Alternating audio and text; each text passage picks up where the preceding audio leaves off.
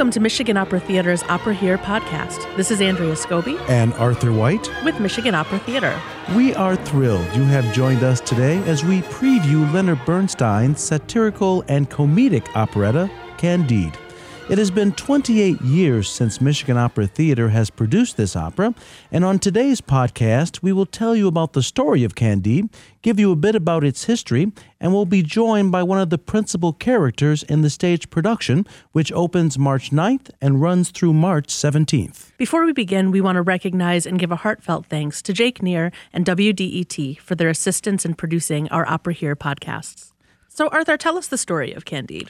Well, Candide is based off the Voltaire novella of the same name, which premiered back in 1956 on Broadway. The opera centers around the hero Candide. Candide's teacher, the philosopher Dr. Pangloss, has taught Candide that we all live in the best of all possible worlds, and that even in spite of all the uh, world's troubles and calamities, that everything happens in the end for the best. Now, this philosophy of his is put to the test when Candide suffers sort of a litany of all these calamities. Um, he first uh, is separated from the woman he loves, Cunegonde. Uh, then he finds out later that she's been tragically murdered. Uh, he leaves uh, Germany and travels to Lisbon to, looking for work. Uh, but once he arrives, or the day he arrives, there's an earthquake which kills 30,000 people, and he's immediately arrested by the church and accused of heresy. Well, once he gets through that, he shows up in Paris now at a party where he happens to see Cunegonde, this his lover, his former lover, who he realizes is alive and well. And ironically and comically, it's never questioned as to why she's alive or how she comes to be alive. They just sort of continue on with their relationship. Uh, but he, Candide, has inadvertently, though, killed two of her former lovers. Uh, one, which was a, a, rich banker, and the other was the Cardinal Archbishop of the Catholic Church there in Paris. Uh, so the two now flee by boat to South America, Montevideo, Uruguay, trying to get away from the authorities who were chasing them. But once they arrive, Candide is convinced uh, that they are hot on his trail and have almost caught him, so they separate again. And during this time of three years of separation, they have survived uh, starvation. Uh, they're almost drowned. She's forced to basically into slavery. Uh, but they meet up again three years later in Venice during the carnival celebration. And the two kind of try to reconcile their relationship, realizing that the optimism of Act One has sort of waned by this point. They realize and embrace pragmatism, and they are in effect married, and the opera ends happily. Like each of MOT's operas this season, Candide is based on a great literary masterwork. Written in 1759 by French philosopher Voltaire, the satire Candide contends with the problem of evil. Along the way, it skewers religion, theologians, governments, armies, philosophies, and philosophers. Its chief target is a theory of philosophy known as optimism, which was popular at the time. Not just lowercase o, look on the bright side thinking, but uppercase O optimism, a theory which, in its simplest terms, declares that God is good. Therefore, the universe that God chose to exist is the best of all possible worlds. One dismisses the rest of all possible worlds, one finds that this is the best of all possible worlds. Once one dismisses the rest of all Events in his lifetime, like the Seven Years' War and the 1755 Lisbon earthquake, sharpened Voltaire's skepticism against the theory of optimism. He was, in effect, wrestling with ideas that humans still ask today. If there is a just, good, and all powerful God, why do evil and injustice and suffering exist? Voltaire was a prominent figure in the Age of Enlightenment, also known as the Age of Reason, and he popularized its ideals amongst French intellectuals. He was very outspoken about promoting the common sense ideas of the Enlightenment that reason could free humankind from superstition and religious authoritarianism. The Enlightenment focused on the power of human rationality, and the movement provided a framework for the American and French revolutions. Some of its leaders included Thomas Jefferson and Benjamin Franklin, among others, like John Locke, Isaac Newton, and Mary Wollstonecraft. By the end of Voltaire's novel, Candide turns from optimism to a more pragmatic stance, advocating that we must cultivate our garden. That is, we must take responsibility for our own destinies, our choices, and their outcomes, and that we must develop our own ideas.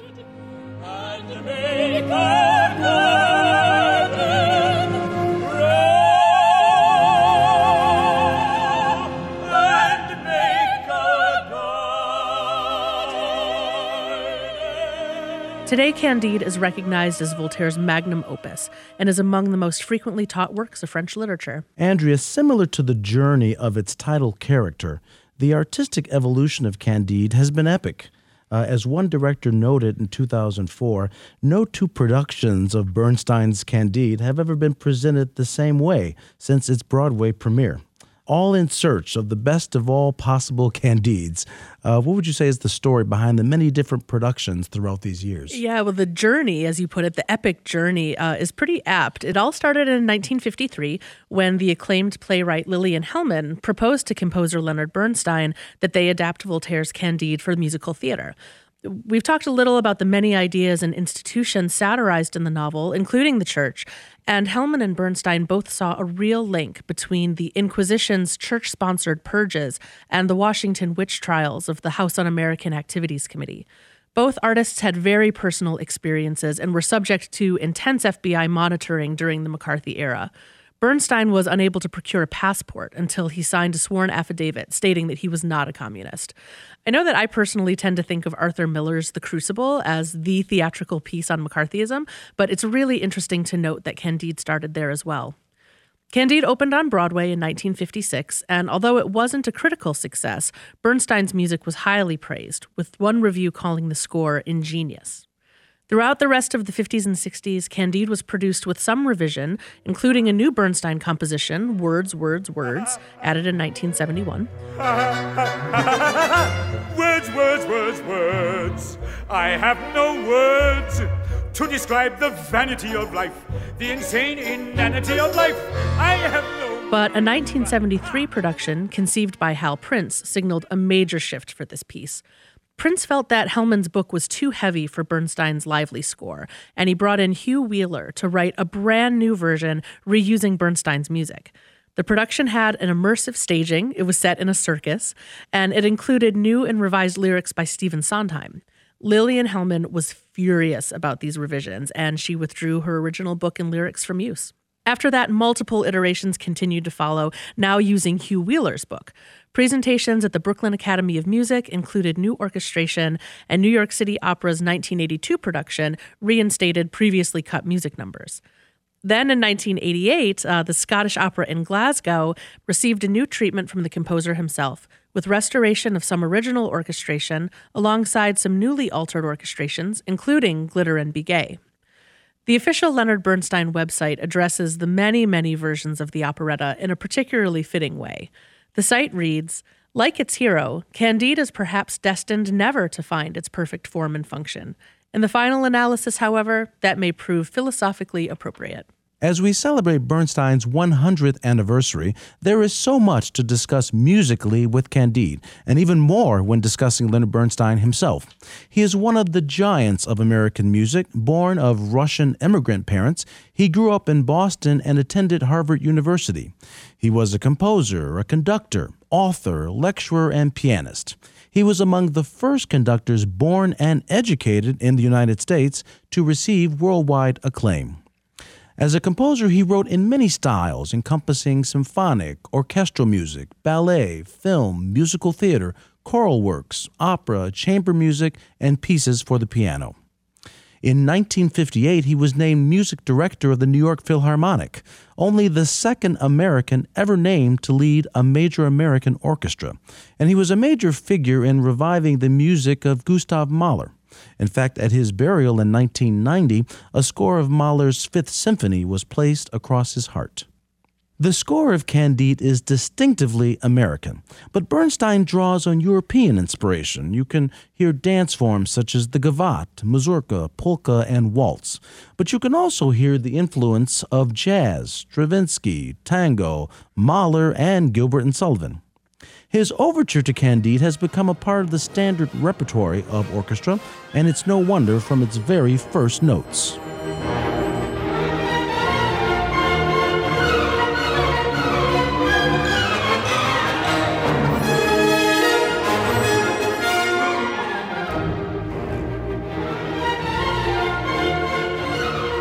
One of the most recognizable pieces of music in Candide is Cunegonde's coloratura aria, Glitter and Be Gay.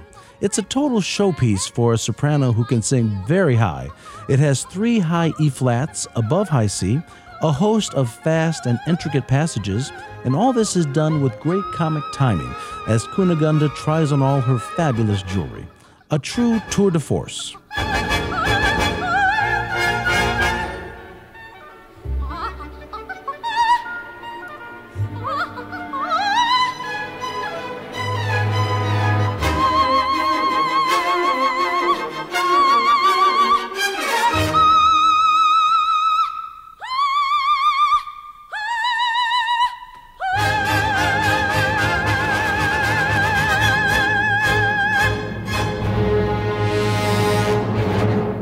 Was able to wed the European classical tradition with what was truly American.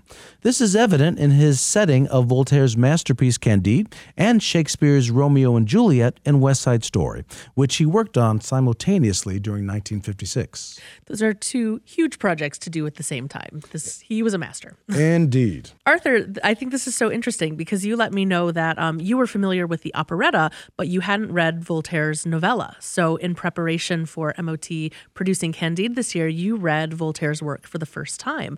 Um, what was that like for you? What did you find in the text that um, you hadn't experienced with the operetta? I was surprised to learn that this idea of the best of all possible worlds Voltaire didn't believe in that at all from the from the very beginning. I didn't really see it in the in the piece because it's kind of masked because you know Candide is following this idea of optimism, but it's clear to me but between the satire uh, and the ridicule that is used, especially uh, dealing with the with the church, Right. it's clear to me that from the very first words he is not convinced and believes in optimism at all. But I think he wants us to sort of come to that revelation on our own, and so I think that's one of the things that surprised me about this piece. Right. And and one thing that I recently read too, um, recently learned from you, Arthur, that in an interview, uh, Bernstein actually said, speaking about this piece, that he hoped that through the satire, through the laughter, um, America would be able to engage in a little bit of self reflection about what was going on, um, because this was during the McCarthy era, as we already discussed.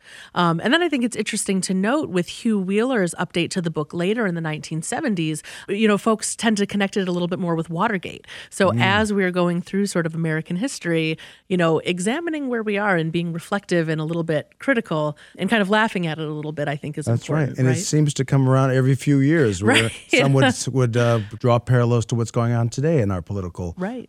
world. Right. Uh, but I was going to say, you know, the show closed, I think, after 73 performances on Broadway, Right. which was considered at the time a flop.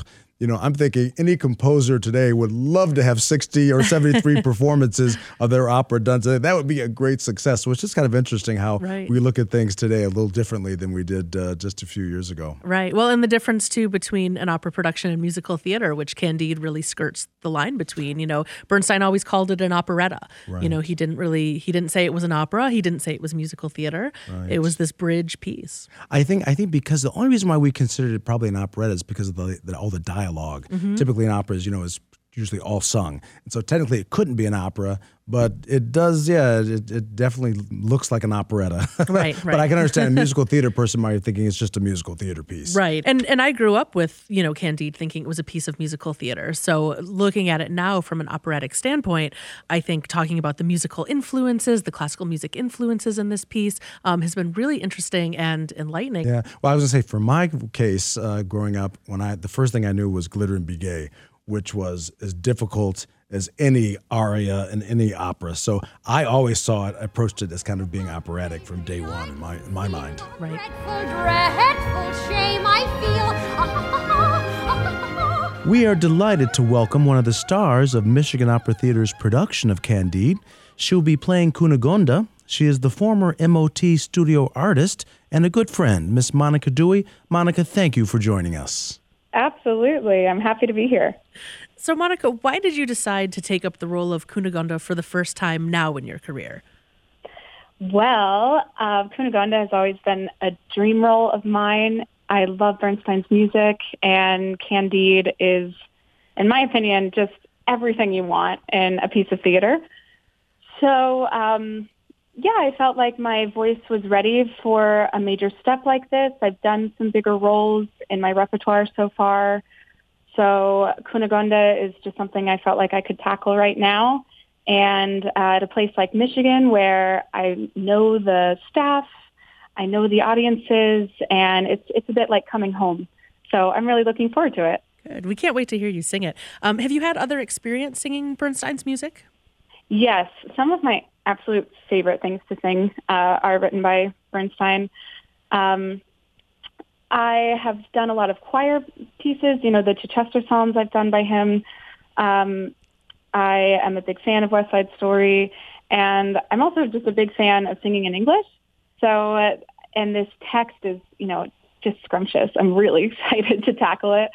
So, yeah, um, Bernstein's music has been in my past, and I'm happy to make it part of my future. Monica, during the aria Glitter and Be Gay, one of the most impossible and iconic coloratura arias to sing, what are you focused on vocally and dramatically? Ooh, vocally and dramatically. Hmm. I guess I'd have to say vocally, I am really focused on breath and making sure that I feel grounded and that I'm not panicking, right? Because as soon as you start to panic about what's coming ahead, it's going to be, you know, it's not going to go well. Um, so first things first, don't get ahead of yourself, I guess, when you're exactly stay in the present moment. Um, try to maintain some sort of zen, and yeah, stay grounded. Keep breathing. Uh, yeah, because it. I mean, it is. Um, it's a tour de force, right? It's a showstopper, and yeah, everybody knows this piece. It's part of the reason they come to Candide um, to be entertained. So, yeah, no pressure, right? um, and dramatically, it's you know it, it's way over the top. Um, Cunegonde is a woman who lives for pleasure, and you have to portray that, right? And um, yeah, so I'm looking forward to see what the director has in mind for staging. Um, there have been such incredible performers who've tackled this role in the past. Uh, Barbara Cook, Madeline Kahn, Harolyn Blackwell, Kristin Chenoweth. Uh, what does it mean to you to follow in the footsteps of some of these incredible performers? Well, I it's hard to say. Um, I, of course, look up to their performances, and I enjoy studying uh, the the people that have taken on Cunegonde before me. But at the end of the day, it's all about your interpretation and what you're going to bring to this role. So it comes to a point where you have to turn off the recordings, you have to hit stop, and you've got to just go with what you can give. And the only person I can compare myself to is who I was yesterday. So I think it's just moving forward, making sure that I'm taking the right steps to prepare the role and to prepare myself dramatically and just give the Michigan audiences the best performance I can. Monica, you've done a good deal of European opera, some translated mm-hmm. into English. What are the differences in preparing a role in your own language, which contains the original text? Yeah, that's it's actually quite a luxury. It's um, really fun to sing in English because you are experiencing on stage at the exact moment what your other coworkers are experiencing, your co- my colleagues on stage, and the audience. Sometimes with European opera, opera in languages other than English, when I'm singing out, I actually don't see other people's eyes. I see them looking at the translations. So that can be a, a bit of a bummer because it feels like you're missing a connection there. But when singing in English, you feel like you're right there with the audience and you're right there with the other characters. And um, yeah, it, it's really exciting. Monica, you spent one year as a member of the Michigan Opera Theater Studio Resident Artist Program and are returning to us as an alumna in this production. How does how does a program like Michigan Opera Theater prepare young singers for a career in this business? I think the coolest part of the Michigan Opera Theater Studio, at least for me, was getting to know the staff at Michigan, at Michigan Opera Theater, um, getting to brush shoulders with people like David DiChiera, Richard Leach, Stephen Lord, and then on top of that, meeting these colleagues that I got to share the year with, people whom I hope to be in my professional network for the rest of my life. That's huge. It's huge to make those connections. And Detroit was a really cool city to spend the year in. I felt like I grew a lot, not only as an artist, but also as a person.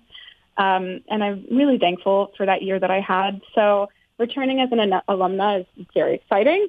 Um, I feel like I, uh, again, it's like a returning home, and I'm really looking forward to it. Yeah. We're welcoming you back with open arms, Monica. Thank Excited to have you you. back. Um, I wondered if there's anything more you wanted to share with us about the production of Candide or coming back to Michigan Opera Theater or anything at all. Or something we may have forgot to ask you. or- Right. Hmm. Well, um, I think one of the most beautiful things about Candide is the idea of cultivating your own garden and letting your garden grow. And I love that idea. And um, if you haven't already, talking to the audiences here, get yourself a copy of Candide and read it before the show because I think you'll find um, the literature is incredible and it's a great way to introduce yourself to the opera. Thank you so much, Monica. Thank you for taking the time to speak with us today. You are welcome. Tell Detroit to uh, warm up a little bit for me, will you? We will. We'll try to. We we'll do our best. And thank you, too, to everyone listening to our glimpse of Candide. Don't miss this best of all possible productions at the Macomb Center for the Performing Arts on March 9th and 10th, and at the Berman Center for the Performing Arts on March 16th and 17th. To purchase tickets to Candide or to find more information on the opera, visit our website at michiganopera.org. You can also connect with us on social media. Find us on Facebook, Instagram, and Twitter. Thanks again to Jake Neer and WDET for their assistance in producing this podcast, and we'll see you at the opera.